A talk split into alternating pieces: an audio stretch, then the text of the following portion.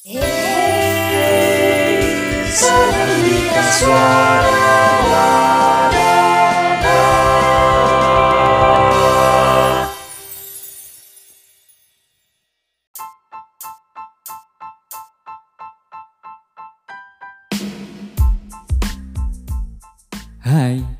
selamat datang di Senandika Suara Wadana. Bagi Anda yang baru bergabung, Senandika adalah podcast persembahan PSM Suara Wadana Universitas Negeri Yogyakarta. Dipandu oleh host kita Disa, kita bakalan ngobrol tentang seluk-beluk paduan suara bareng narasumber dan tamu kita yang kece-kece.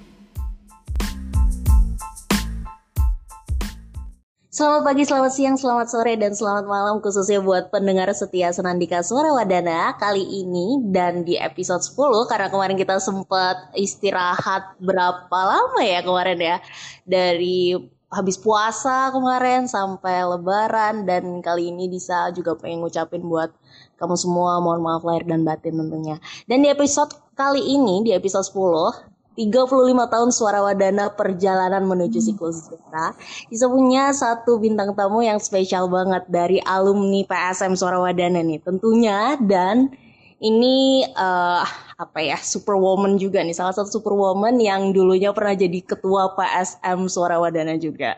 Dan ini dia langsung aja bisa bakal kasih tahu nih ke kamu kalau ada Mbak Ega di sini. Halo Mbak Ega. Halo, halo semuanya. Di mana pun berada, sehat-sehat. Halo Disha.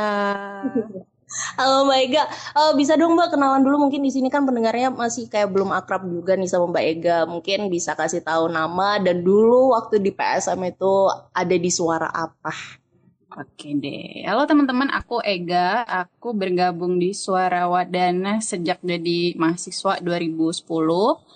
Aku sopran, kemudian hmm, 2013 jadi ketua PSM. Lalu apalagi ya? Sampai tamat tahun 2014 eh, ikut lomba terus tuh dari awal dari dari 2011 sampai 2014 jadi ikut lomba terus dari yang internasional dan nasional lalu hmm, dari 2011 dapat penghargaan dari kampus dari universitas sebagai mahasiswa berprestasi tingkat eh di bidang seni sorry di bidang seni itu okay. saja Mbak Ega boleh tahu nggak kalau Mbak Ega ini dulu jurusan apa sih waktu oh, di kampus? Aku... kan yang Oh my god, ini adalah satu penuturan yang lucu. Aku anak sejarah, aku anak ilmu sejarah. Oke. Okay. Ya, berarti anak apa sih? Anak FISE. Kalau aku sih masih FISE ya dulu. Terus ya jadi hmm. anak FIS lah sekarang anak FIS. Oke, okay. nah ini kan Mbak Mbak Ega tuh dari jurusan ilmu sejarah. Kenapa hmm. bisa tiba-tiba bergabung sama PSM Suara Wadana? Apa gitu Itu. yang bikin tertarik? Ya. Aduh ya Allah, ah, buka aib namanya ini ya. um, sebenarnya dari dulu dari dari dulu dari kecil sebenarnya sudah sudah punya uh, kebiasaan bernyanyi. Orang tua aku juga di rumah bukan penyanyi tapi bisa bernyanyi. Terus hmm. habis itu uh, apalagi ya ikut lomba-lomba paduan suara juga. Lalu pas SMA pernah ikut seleksi GBN walaupun tidak lulus gitu-gitu. Ya gitulah. Modal nekat aja lah pengalaman penyanyi kamar mandi gitu. Jadi penyanyi kamar konsernya di kamar mandi dulu ya. Yes, akhirnya sampai uh, juga gitu.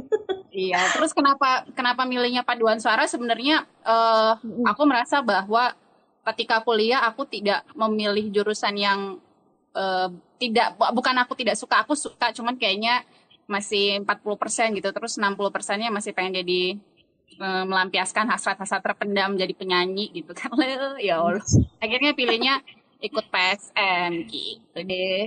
Nah jadi kan kayak gak ini kan join sama PSM Suara Wadana tapi ada nih satu hal yang menurut aku unik banget dengan kayak hmm. misalnya anak-anak ilmu sejarah tuh kebiasaan yang aku tahu tuh anak-anaknya sepanang-sepanang gak sih mbak? Sepanang-sepanang Paneng tuh iya. oh, enggak, malah anaknya tuh santai-santai banget. Anaknya ini apa uh, anak-anak santai-santai banget teman-teman aku tuh kebanyakan anak LPM, lembaga pers mahasiswa anak ekspresi. Seniorku juga kebanyakan anak ekspresi. Jadi anaknya bukan anaknya tuh yang tipe-tipe santai, kutu, bukan kutu buku juga sih. Yang mudah bergaul, tulisannya bagus, terus eh, suka-suka aksi gitu-gitu. Teman-temanku tuh anaknya kayak begitu semua gitu, anak-anak yang aktif di dunia eh, sosial gitu kan. Pertulisan lah gitu. Lisa. Iya, aku bukan. Oke. Nah, Kak Ega kan join PSM Suara Wadan ini dari tahun 2010. Ada nggak sih Kak perbedaan yang kayak gimana ya dari segi latihannya dulu deh? Dari yang dulu nih latihannya kayak gimana Kak? Kalau boleh tahu di tahun 2010 dulu. Hmm, kalau dari latihan, aku kayaknya mulai dari masalah seleksi dulu ya. Kalau dulu kan seleksi itu kita eh, face to face, terus ada dibagi beberapa ruangan di lantai tiga Iya, benar. Mm-mm. gitu. Terus em, setiap jadi ada pos-posnya gitu, ada pos naon sih, ada pos untuk seingat aku tuh ada pos wawancara, lalu ada pos musikalitas, terus yang ketiga tuh aku lupa itu pos terakhir yang kita tuh disuruh nyanyi gitu. Iya, nyanyi lagu Hmm. bebas ya itu waktu itu Iya, sama ada lagu lagu wajibnya. Mbak. Iya, Iya, betul benar-benar. sekali. Terus wak- wawancara segala macam. Terus habis itu em, setelah selesai terus kita pengumuman, lalu kita latihan pertama kali ketemu tuh kayaknya orangnya rame banget gitu di studio kan rame Mm-mm. terus tapi kemudian Dan Lama-lama- waktu tahunnya Kak Ega itu juga udah banyak banget ya Kak yang daftar. em, setiap seleksi selalu lebih dari 80 orang ya yang keterima kayaknya. Iya deh lebih dari Wow. 85 orang sih pasti pasti lebih dari 80 80 orang habis itu eh, kita ketemu di studio lalu em, perkenalan gitu ya terus habis perkenalan ada selain kita yang perkenalan seniornya juga perkenalan gitu seingat aku waktu aku dulu ada masih ada Mbak Monik ada Mbak Belinda, ada Bang Dan, ada Mbak Rani, ada Mas Dana, ada Mbak Vero, ada Mas Mas Tegar, Mas Teguh, Mas Marga, Mbak Silvi, masih rame lah, rame banget gitu. Jadi banyak ceri- Mm, banyak cerita-ceritanya. Terus habis itu kita eh, setiap hari apa ya dulu kayaknya seminggu tuh cuman tiga kali ya kalau nggak salah ketemuan gitu. Terus kita latihan gitu per per ada yang persuara, ada yang rame-rame gitu. Terus aku ingatnya tuh pas awal-awal kita jadi anggota baru setiap Mm-mm. sat- setiap satu suara tuh ada satu orang kayak misalnya sopran alto bass terus habis itu nanti dibikin satu kelompok jadi satu sopran alto satu bass dan satu Mm-mm. tenor gitu terus kita disuruh untuk latihan vokal sama-sama nyari partitur sama-sama nyanyi latihan nyanyi lah Oh. bersama-sama gitu. Dulu kita dulu kita ada itu. Aku dulu timnya ada tenornya itu ada Ubay. Ubay ini anak PJKO bassnya itu ada Suryo. Suryo itu anak musik mayor vokal. Lalu eh, satu lagi temanku sama-sama anak PC Eta. Dia jurusan administrasi negara gitu. Oh berarti dulu eh, latihannya tuh empat orang empat orang gitu ya? Mm-mm. Mm-mm, gitu terus itu pelatihan waktu kak, kalau sekarang ini kalau misalnya di tahun aku kan latihannya misal nih kalau ada konser gitu dari Senin sampai Jumat pasti kita latihan. Mm-mm. Nah kalau dari zaman dulu apakah udah kayak jadi latihan makanan sehari-hari juga gitu loh latihan tiap hari terus nanti Sabtunya ngamen gitu. Mm-mm. Hmm, dulu sih waktu oh waktu aku pertama aku pertama kali ikut konser ya 2010 sih ya Des. Konser Mm-mm. akhir tahun 2010 itu kita pakai seleksi. Oh I see. Kita pakai Iya. seleksi untuk ikut konser akhir tahun karena waktu itu Mbak Rani ya. Mbak Rani yang jadi bukan koordinator sih Mbak Rani yang latih, Mbak Rani yang ngondak terus habis Mm-mm. itu hmm, namanya UKM ya orang seleksi alam lah gitu ada yang datang dan pergi Iya. sesuka hati terus habis itu ya Benar. Eh, seniornya jadi kesel. Kok latihan tapi jarang-jarang datang gitu kan. Jadi apa yang Iya, udah iya. kebentuk hari ini besok harus ngulang lagi gitu. Jadi akhirnya kita tuh ada seleksi. Aku ingat banget kita kita punya seleksi waktu itu untuk memutuskan apakah kamu masuk ke dalam tim konser atau enggak. Seseram itu dulu ya sih selalu. Iya. jadi habis selesai kita di siapa yang lolos untuk masuk tim konser tuh ada dua tuh kan karena ada lagu hmm, apa sih namanya lagu klasik sama yang lagu tradisional kan, folklore kan. Nah, jadi ada teman-teman tuh yang cuman di lagu-lagu klasik doang, ada yang dia dua-duanya lagu klasik dan lagu folklore gitu. Setelah itu seingat aku di bulan Desember di Desembernya atau November ya kalau nggak salah 2010 kita tuh ada hari yang memang pas lagi hari, hari libur sehingga kita bisa hmm, digembleng tiga hari kalau nggak salah aku di uh, ininya oh, kok bukan aula apa sih namanya di F, FBS tuh ada yang uh, pendopo depan pendopo yes betul banget di, di ya. pendoponya di pendoponya FBS tuh kita latihan di situ tuh untuk folklore dan nah. lain-lainnya selama ya. tiga hari gitu jadi hmm. mengalami fase itu tuh aku yang 2010 mau ikut konser pakai seleksi terus habis itu 2011 juga kalau nggak salah masih pakai seleksi konsernya yang mau ikut konser tuh ditentukan orang-orangnya gitu. Serem banget deh pokoknya. Iya serem banget. Karena sekali so store gitu. Terus uh, habis itu lomba pertamaku sama anak PSM tuh tahun 2011 itu pun lomba kita pakai seleksi jadi mau ikut mau masuk tim lomba tuh harus seleksi aku ingat banget itu 2011 lomba eh, hari memperingati hari pahlawan di Universitas Tarumanegara bulan November mm -hmm. jadi kita pakai seleksi tuh yang mau ikut uh, mau masuk ke dalam uh, tim lomba aku tuh seingatku aku tidak lulus gitu cuman mm -hmm. uh, aku tidak tahu ada satu dan lain hal sehingga di situ aku dipanggil untuk ikut latihan jadi masuk tim sopran waktu itu yang latihnya adalah uh, Mas Albert Wisnu Mas Wisnu waktu itu masih dosen uh, seni vokal di um, mm, FBS terus okay. habis itu mm-hmm. waktu itu campur jadi ada 2010-nya ada 2009-nya ada 2007 2008-nya ada rame lah pokoknya waktu itu mah semua semua mm-hmm. di atas aku tuh ada pada ikutan gitu dan hmm, kita 2010 kayaknya waktu itu sedikit banget orang orangnya cuma berapa orang ya. Sopran kayaknya aku Dita hmm, Septi uh, altonya Eta doang apa ya kalau nggak salah aku. Terus habis hmm. itu bassnya tuh Ubay sama siapa tenornya eh sorry tenornya Ubay dengan siapa. Habis itu bassnya ada Suryo lalu ada Oka terus ada Galang gitu. Nggak banyak anak-anak 2010 nggak banyak. Kebanyakan ya itu anak anak 2009, 8, 7, 6 gitu. Ber, berame-rame lah gitu bersama dengan senior. Itu kita juara berapa ya? Tiga apa empat gitu kalau nggak salah. Wah, berarti udah sudah berprestasi sejak dulu ya Pak SM ini. Oke mungkin buat dengar yang belum tahu juga nih ya, kalau seandainya uh, yang tahun aku nih, tahun aku nggak udah nggak pakai seleksi lagi kak ininya oh, gitu. buat konser. Ya, kalau buat konser ya. Tapi buat lomba tetap ada seleksi tim lombanya. Oh, Tapi untuk konser hmm. tidak ada seleksi. jadi semuanya emang berkesempatan. Jadi tidak seseram pada masanya Kak Ega ya. Oh iya, itu emang dua tahun pertama aku nangis darah sih. Kayak, oh, tolong. Oke, okay. Kak Ega ngomongin tentang lomba nih Uh, kan Kak Ega dari tahun 2010 dari pertama join sampai 2014 ya tadi. Mm -hmm. 2014 itu Kak Ega selalu ikut lomba. Nah, boleh dong Kak salah satu aja ceritain pengalaman waktu Kak Ega ikut lomba. Mm -hmm. Itu gimana sih dulu kesan kesannya waktu pengalaman-pengalaman yang berkesannya itu kayak gimana? setiap ikut lomba tuh selalu beda-beda sih pengalamannya. Terus kan ajangnya juga beda-beda dan tiap uh, karena aku selalu ikut lomba di pengurusan yang berbeda-beda juga uh, rasanya nggak nggak selalu sama gitu. Long short story kayak hmm. misalnya 2011 itu uh, lomba pertama kali aku lomba sama senior bener-bener di situ jadi junior yang angkatan 2010. Lalu hmm.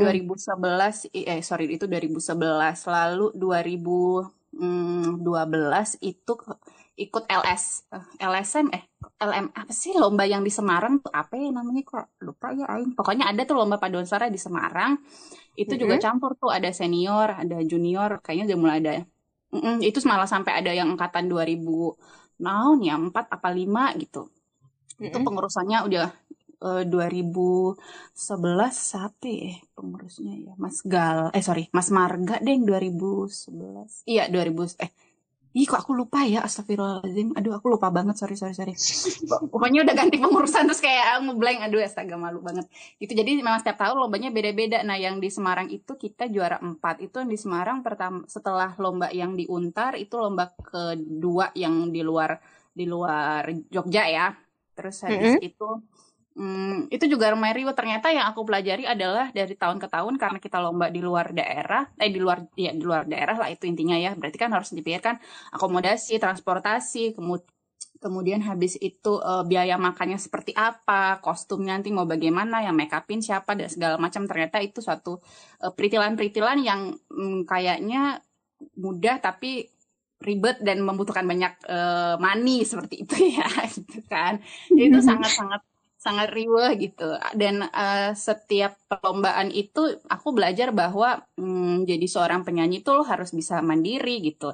Mandiri dalam arti uh, mulai dari bisa pakai seragam sendiri, kostum sendiri, sorry, habis itu harus bisa yeah. make up minimal yang basic lah, tahu pakai yeah, foundation, bedak, lele-lele jumbo ya, gitu. Minimal yeah. bisa uh, gelung-gelung rambut gitu kan, jadi mm. harus mulai bisa prepare kayak gitu, terus mm, dan bertanggung jawab sama kostum yang dipakai kan, karena kalau misalnya cewek dia lebih banyak peritilan yang nggak kalung lah, gelang lah, anting lah, apa lah segala macam dipakai gitu sampai yang susuk-susuk di rambut lah gitu banyak peritilannya iya. kan. Bener, jadi, bener, bener. jadi jadi mandiri. Terus 2012 Aing ikut lomba apa ya? Lupa deh 2012 apa ya? Kayaknya nggak ada. Kalau yang paling berkesan kak, yang paling paling berkesan banget lomba. Wow, yang... tentu saja BIC.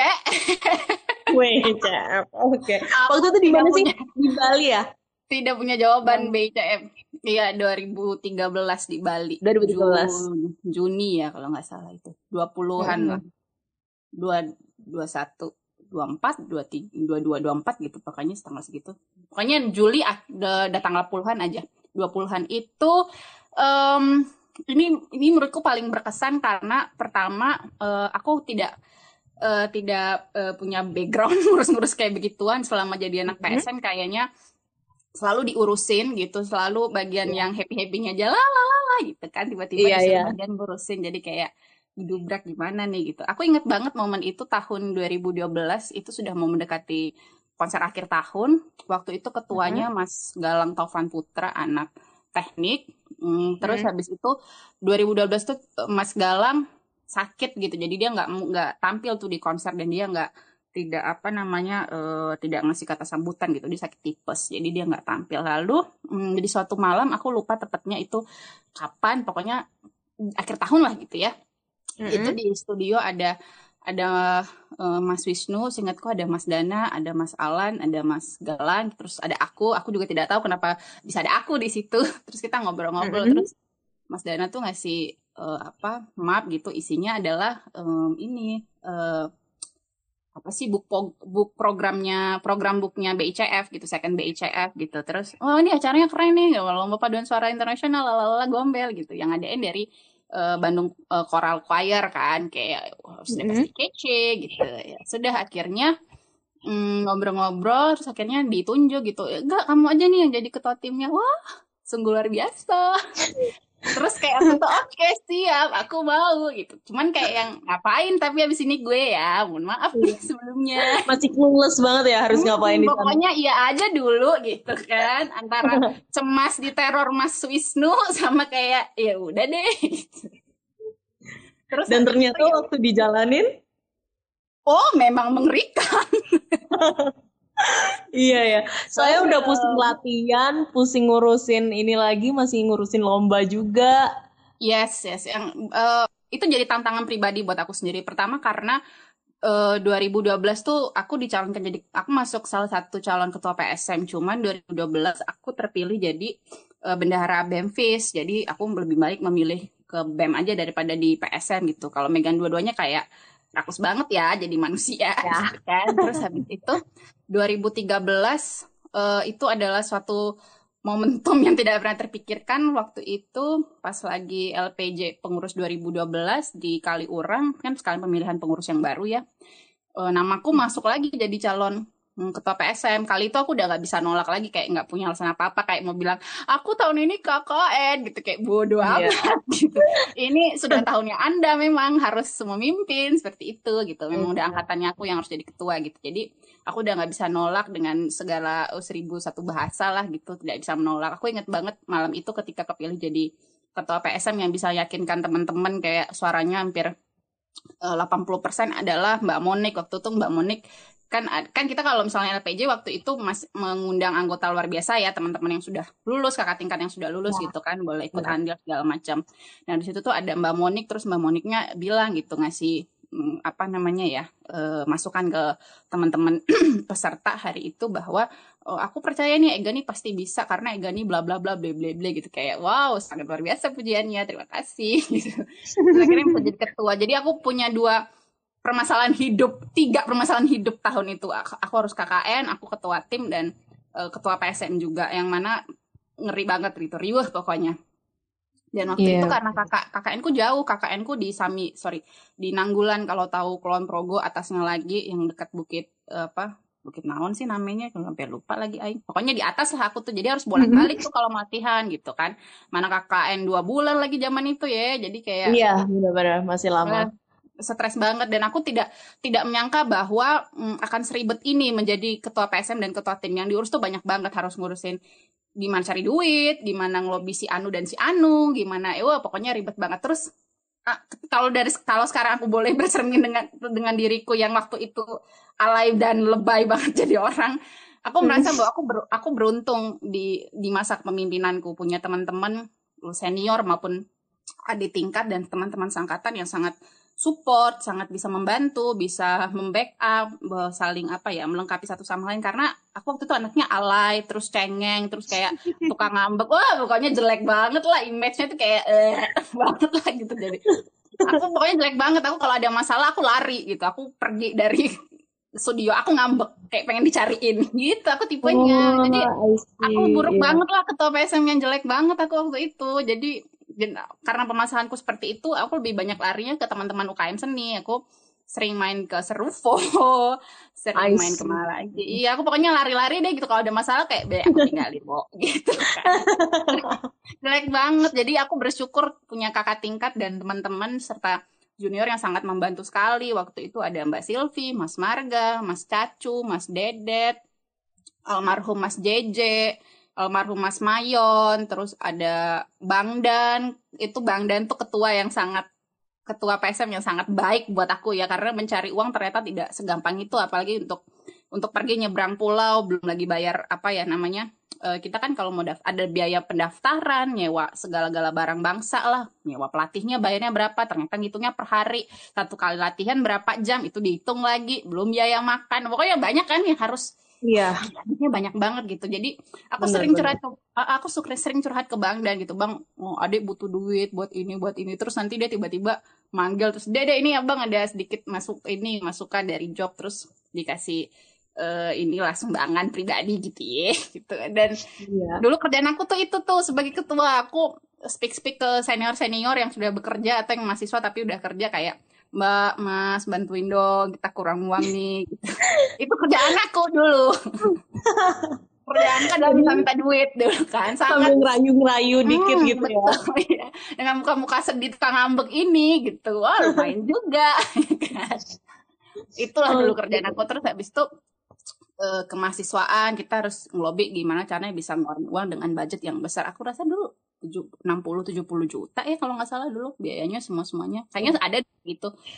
Itu itu satu masalah uang dan masalah uh, aku yang buruk sebagai seorang ketua PSM dan ketua tim. Yang kedua adalah yang aku membuat aku merasa ini adalah momenku menjadi seorang ketua PSM dan momen PSM untuk bisa go internasional ketika Mas Wisnu maunya semua perfect. Mas Wisnu tuh pelatih yang sangat perfect menurutku ya dalam semua hal. Mm -hmm. ya hukum ya uh, apa namanya suara kamu ya gerakan kamu gitu penampilan kamu tuh harus uh, all out gitu nah suatu hari hmm. waktu lagi ngobrol-ngobrol tentang si lomba ini gitu kan karena lombanya internasional berarti harus ada nih satu yang menarik buat jurinya apa gitu mereka kan ada pilihan lagu daerah lagu daerahnya pertama lagu daerah yang uh, dari tempat kita berasal satu daerah pilihan satu lagu daerah pilihan lain dan satu lagu daerah yang uh, merepresentasikan Bali waktu itu lagu hmm. dari luar daerah kita lagu Melayu Melayu Riau Pakti Pakti Pung terus lalu yang hmm. kedua lagu dari uh, Jogjanya kita Mentok Mentok lalu yang terakhir tuh lagu Balinya Kaden Saja Nah, di lagu Mentok Mentok itu kita Mas Wisnu mau bahwa itu ada bagian yang ditranslitkan ke dalam bahasa Inggris. Jadi penonton ataupun peserta yang dari luar bisa tahu oh ini lagunya tentang berceritanya tentang ini gitu kan. Ternyata itu susah untuk mencari translator lagu iya. Mohon iya. Ribu bener.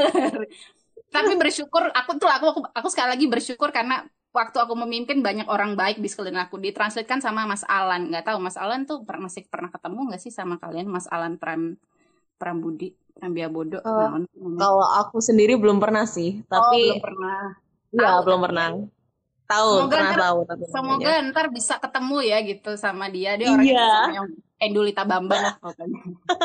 Sama Mas Alan ini dia yang membantu. Lalu habis itu aku tidak tahu kalau ternyata ketika kita mau pakai hmm, apa arrangementnya orang kita harus bayar gitu kan. Itu pakai duit lagi kan, ya kan. Wale, aku kayak Iya. banyak banget sih sur duitnya dari mana gitu. Terus pakai duit juga gitu. Aku nggak tahu kalau sampai ternyata seribut ini seribut apa ribet gini ya kalau kita mau pakai aransemen orang. Di situ aku belajar bahwa oh kalau kalau eh, lu mau respect sama karyanya orang ya lu harus siap ngeluarin uang untuk hal tersebut gitu. Dan itu hal yang biasa di dunia seni gitu kan. Nggak cuma di dunia seni lah kayak di dunia mana pun kalau lu mau pakai jasanya orang karya orang ya lu harus bayar gitu. Waktu itu kita pakai karya Pak Puji Susilo kalau nggak salah aku. Atau aku salah Mm-mm. namanya pokoknya namanya Pak Puji lah gitu ya. Dari salah salah tiga harus marah lupa gitu terus habis itu lagu Kaden saja ini adalah lagu yang spesial menurutku pribadi karena dari sini aku punya kenalan sama teman-teman isi Eh, adekku anak isi etnomusikologi Mhm. itu udah kayak suatu takdir mungkin dari yang maha kuasa karena akhirnya kita harus kerjasama sama anak-anak eh, etnomusikologi karena waktu itu mas mas Wisnunya bilang pokoknya lagu ini harus diiringi oleh gamelan Bali lengkap. Lalala wah banyak banget maunya Hmm. oh, pakai duit lagi deh Oke. gitu kan. Akhirnya kita Mm-mm. keisi waktu itu. Aku keisi sama siapa ya Mas J? As- sama antara sama ma- almarhum Mas JJ atau wakil ketuaku Sekti waktu itu kalau nggak salah aku Sekti deh kayak gitu. Habis itu kita ke sana. Hmm, aku ngeblank karena waktu itu adekku kuliah jadi aku nggak bisa minta tolong tolong cariin Pak Pak Wayan. Oh ya kita waktu itu harus ketemu sama almarhum Pak Wayan Senen dia dosen dosen senior di apa seni seni apa di, di seni di etnomusikologi kita harus ketemu sama beliau karena beliau nih yang punya gamelan Bali. Jadi teman-teman kalau mau Pawayan Sena itu salah satu karya yang paling luar biasa. Dia punya gamelan eh, yang ada nadanya do re mi fa sol do re mi fa sol la si do karena waktu itu Anggun C. Sasmi waktu dia konser di Bali atau di luar negeri aku nggak tahu Pawayan ini jadi pengiringnya dia gitu supaya memudahkan untuk mengiring lagu-lagunya dia bikinlah gamelan yang ada do re mi fa sol la si do-nya gitu. Terus Hmm. Itu kan kita harus ke sana ketemu kan. Aku inget banget di hari itu aku ketemu pas aku ke Etno ke dekannya aku nggak tahu siapa-siapa harus ketemu sama siapa. Pak Wayan mukanya kayak apa juga Aing kagak tahu gitu kan. Tapi hari itu senang sekali karena aku ketemu sama salah satu dosen eh, senior di ISI juga namanya sekarang udah almarhum juga. Kita biasa manggilnya Babe. Babe ini yang ngasih tahu nanya-nanya butuhnya buat apa? Nyari Pak Wayan keperluannya apa gitu-gitu ya. Terus aku bilang saya eh, disuruh sama Mas Wisnu oh Mas Wisnu! Gitu kayak langsung terbuka lah sama mata orang gitu. eh Iya. ini dari Wayan ada nyari anaknya Mas Wisnu nih kita bantuin! Gitu. Terus akhirnya ketemu lah sama Pak Wayan Senen ngobrol-ngobrol gitu. Iya iya Mas Wisnu udah ngubungin saya. Kamu ketemu sama istri saya. Ya loh, loh kok jadi istrinya lagi nih? Disuruh-suruh kok bingung-bingung. Terus aku tapi bilang Pak Mas Wisnu mintanya begini-begini. Nanti saya nyari pengiri apa penggamelnya penabuhnya saya nyari terus nanti kamu SMS aku aja butuhnya apa saja gitu. Berapa orang butuhnya. Terus habis itu aku bilang sama dia pak aku tuh non sewu nggak ngerti gitu. Oh ya sudah pokoknya nanti aku tinggal ngasih kamu beres gitu. Kamu ketemu sama istri saya ya di bagian kemahasiswaannya eh, isi gitu. Ketemu sama mami panggilannya jadi mami itu sangat baik sekali sangat membantu. Aku tidak tahu berapa harga untuk menyewa peralatan yang sangat lengkap dan sangat bagus ya waktu itu. Tapi puji syukurnya kita dikasih 650 ribu aku ingat dengan sangat jelas ya. 650 ribu itu bersih mau dipakai pulang pergi lomba terserah gitu. Jadi aku berpikirnya bahwa akan dipatoknya per bulan gitu loh nyewanya satu bulan 650 ribu berarti kalau sampai lomba 4 bulan udah berapa juta sendiri gitu. Ternyata enggak 650 ribu tuh dari kita minjem latihan sampai kita pulang lomba tuh segitu biayanya gitu bayangkan murah banget kan kalau di sekarang Iya. murah banget terus kenalan kan sama teman-teman penggamel dan penabuh dari isi ada eh, ada Belimang, ada Bel- Belimang, Beli Komang, terus Mas Degus anaknya Pawayan Senen sama satu lagi eh, Dewi eh, Beli Kade gitu. Mereka yang di penggamelnya kita gitu. Latihan ngobrol segala macam cocok meong nyambung gitu seru sekali berlatih bersama mereka. Habis itu karena ini folklore berarti kan harus ada tariannya kan. Waktu itu dulu yang melatih tarinya namanya Miss Nilu, dia anak seni tari 2009. Kemudian habis Mhm. itu karena lagu Kaden saja ini apa namanya karena lagu Kaden saja ini lagu eh, yang mengisahkan cowok sama cewek, jadi perlu partner gitu si Miss Niluhnya partnernya itu anak seni tari juga, tapi seni tari dari isi gitu. Jadi kenalannya sama anak isi tuh udah kayak oh cocok meong plok banget deh gitu. Itu yang membuat aku senang waktu itu ya selain masalah uang dan segala keribetannya sampai kita harus apa namanya bayarnya waktu sempet telat sampai kita tuh pernah ngitung uang kerencengan uang koin cuy karena kayaknya oh uangnya kurang kita belum bayar bayar apa ya Iya. bus bus sama hotel kayak gitu ke travel agentnya itu. Terus kayak kita ngitungin Hmm. uang receh. Ngitung uang receh sampai uangnya cukup terus kita bayar. Itu kayak ya Tuhan hari-hari itu ya ketika menjelang mau berangkat dan setelah berangkat aku sama temanku Eta yang merupakan bendahara waktu itu kayak yang kita jual diri aja pak ya biar uangnya nyangkut gitu. Sampai kepikiran gitu aduh sorry itu saya tapi ini tuh cuma buat dagelan segitu putus asanya loh waktu itu nyari uang. Iya. More than 50 juta buat anak kuliah kayak gila lu nyari di mana? Gitu sampai pikir apa kita jual diri aja ya yang di Sarkem laku nggak ya? Hmm, dapat banyak nggak ya sampai segitunya? Oke. selain selain ngamen di sa- apa di Sanmor terus ngamen di Sagan kita dulu itu join sama Kotma ngamen di kafenya UNY itu apa sih namanya ya? Lupa aku. Apa ya namanya kafenya UNY itu loh sebelahnya SJ itu.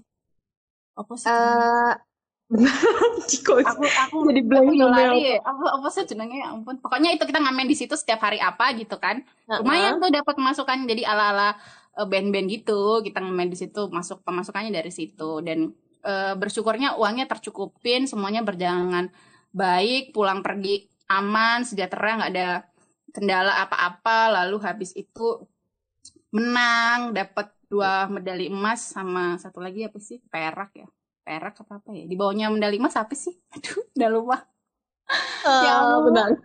gold gold medal terus Emas, silver Pak. ya silver Perunggu.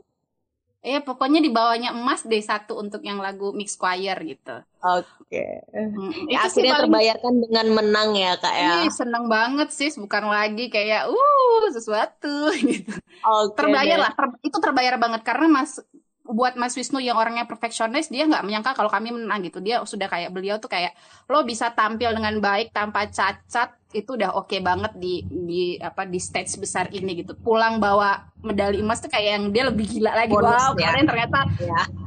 karena dia orangnya keren banget sih itu. Nggak tahu kalau sama Arga gimana ya kalian latihannya? Dia galak nggak sih orangnya kalau ngelatih Enggak.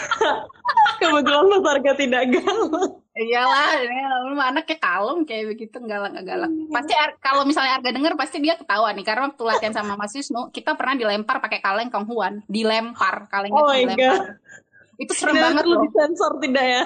nggak perlu disensor ini suatu kejujuran. Nggak malah nggak apa-apa kok. Emang kadang kan pelatih ada macam-macam ya modelnya. Tapi karena dia yang galak apa tiger man gitu malah kita jadi jadi apa jadi penyanyi yang sangat apa ya sangat bertanggung jawab dan untuk suara kita. Iya untuk suara kita Hmm. untuk performance kita untuk apa pun ya sampai pekerjaan teknis pun kita oke gitu. Aku seneng sekali karena apa yang sudah Mas, Mas Wisnu ajarkan dan latih untuk kami itu sangat berguna sekali. Sampai hari ini ya jadi orang yang bertanggung jawab jadi orang yang eh, profesional jadi orang yang kayak ah, lu dimarahin kayak gitu jangan cemen lah nggak usah nangis nangis gitu gitu Iya. itu itu berguna banget sih. Dan dan apalagi ya selain itu ya udahlah itulah yang paling berkesan kayaknya habis itu orang jadi kayak wah PFSMSP bisa di ajang internasional terus akhirnya kayaknya tiap tahun lomba internasional terus ya kayaknya nggak sih aku Iya.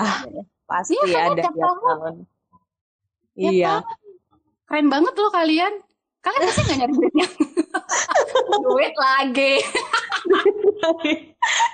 Karena jadi ini ya, bingung banget dulu nyari duit kan. Iya, kalian tuh kan perginya jauh lagi ke Thailand, Hong Kong, terus mana lagi sih yang pernah-pernah? Itu ya Karena kebetulan ah, tiap tahun kan ikut lomba internasional dan selalu menang. Alhamdulillahnya duit turun itu nurun-nurun terus kan. Ih, Jadi kita tidak Terima kasih duit. 2013, the momentum of international eh, apa champion ya untuk PSM kayaknya itu. Keren banget, keren banget. Terus yang Oke. terakhir ini apa sih? Italia ya? Apa ya? Yang It- virtual konser terakhir kemarin Itali. Eh, itu. Iya kan? Ho- Hong Kong, iya Itali.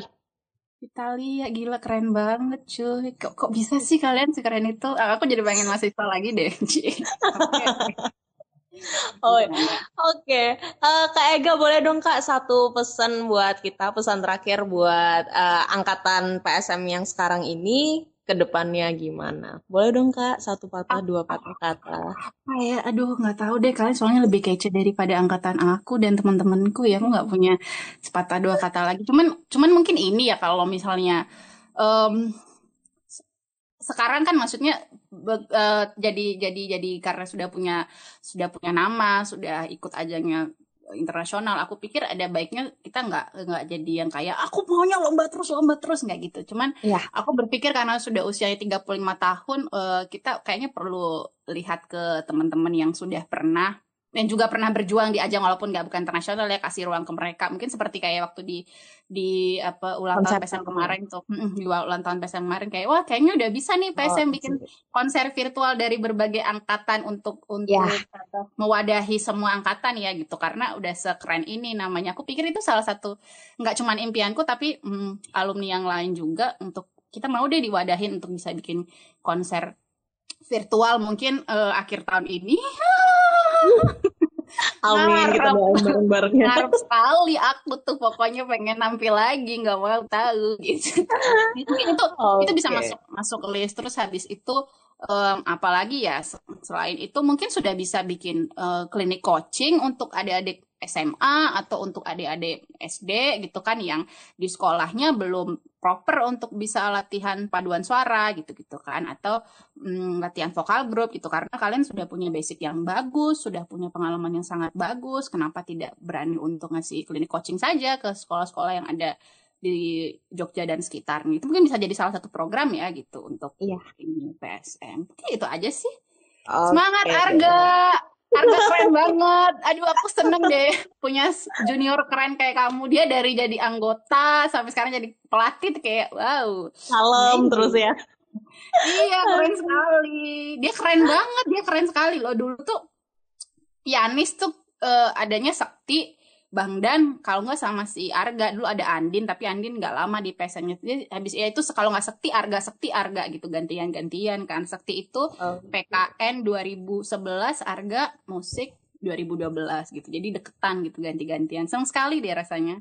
Sekti juga sekarang udah jadi pelatih PSM di di sekolahnya dia tuh di daerah mana sih dia ya Blora eh sorry Blora. Ah pokoknya sana dia daerah ngapak pantai utara sana lupa deh aku namanya. Di situ tuh. I see. iya oke okay deh kak Terima kasih ya sudah ya. Iya, aku yang harusnya berterima kasih PSM, berterima kasih banget buat Kak Ega yang udah mau di, kita undang ya di podcast kali ini. Uh, tadi juga kita udah banyak ngobrol sama Kak Ega, banyak banget ya. Ternyata nggak sedikit perubahan yang udah terjadi dari tahun 2010 sampai sekarang udah di dua, 2021. Uh, sekali lagi thank you banget buat Kak Ega ya Kak udah mau di podcast Senandika Suara Wadana. Nanti kita tunggu kalau seandainya ada uh, virtual konser. Ih, mau dong. Kita bareng-bareng kita nyanyi bareng-bareng Oke deh. Ya Dida minta tolong ya, ya Dida jadiin program ya ya Dida ya. Iya tuh ya Dida, ayo noted nih ya. Udah diteror sama Kak Ega. Oke okay deh. Terima kasih Dava dan ya, Nisha untuk kesempatannya. Kak Ega. Dan ya, ini dia. Ya, dan ini dia episode 10. Goodbye.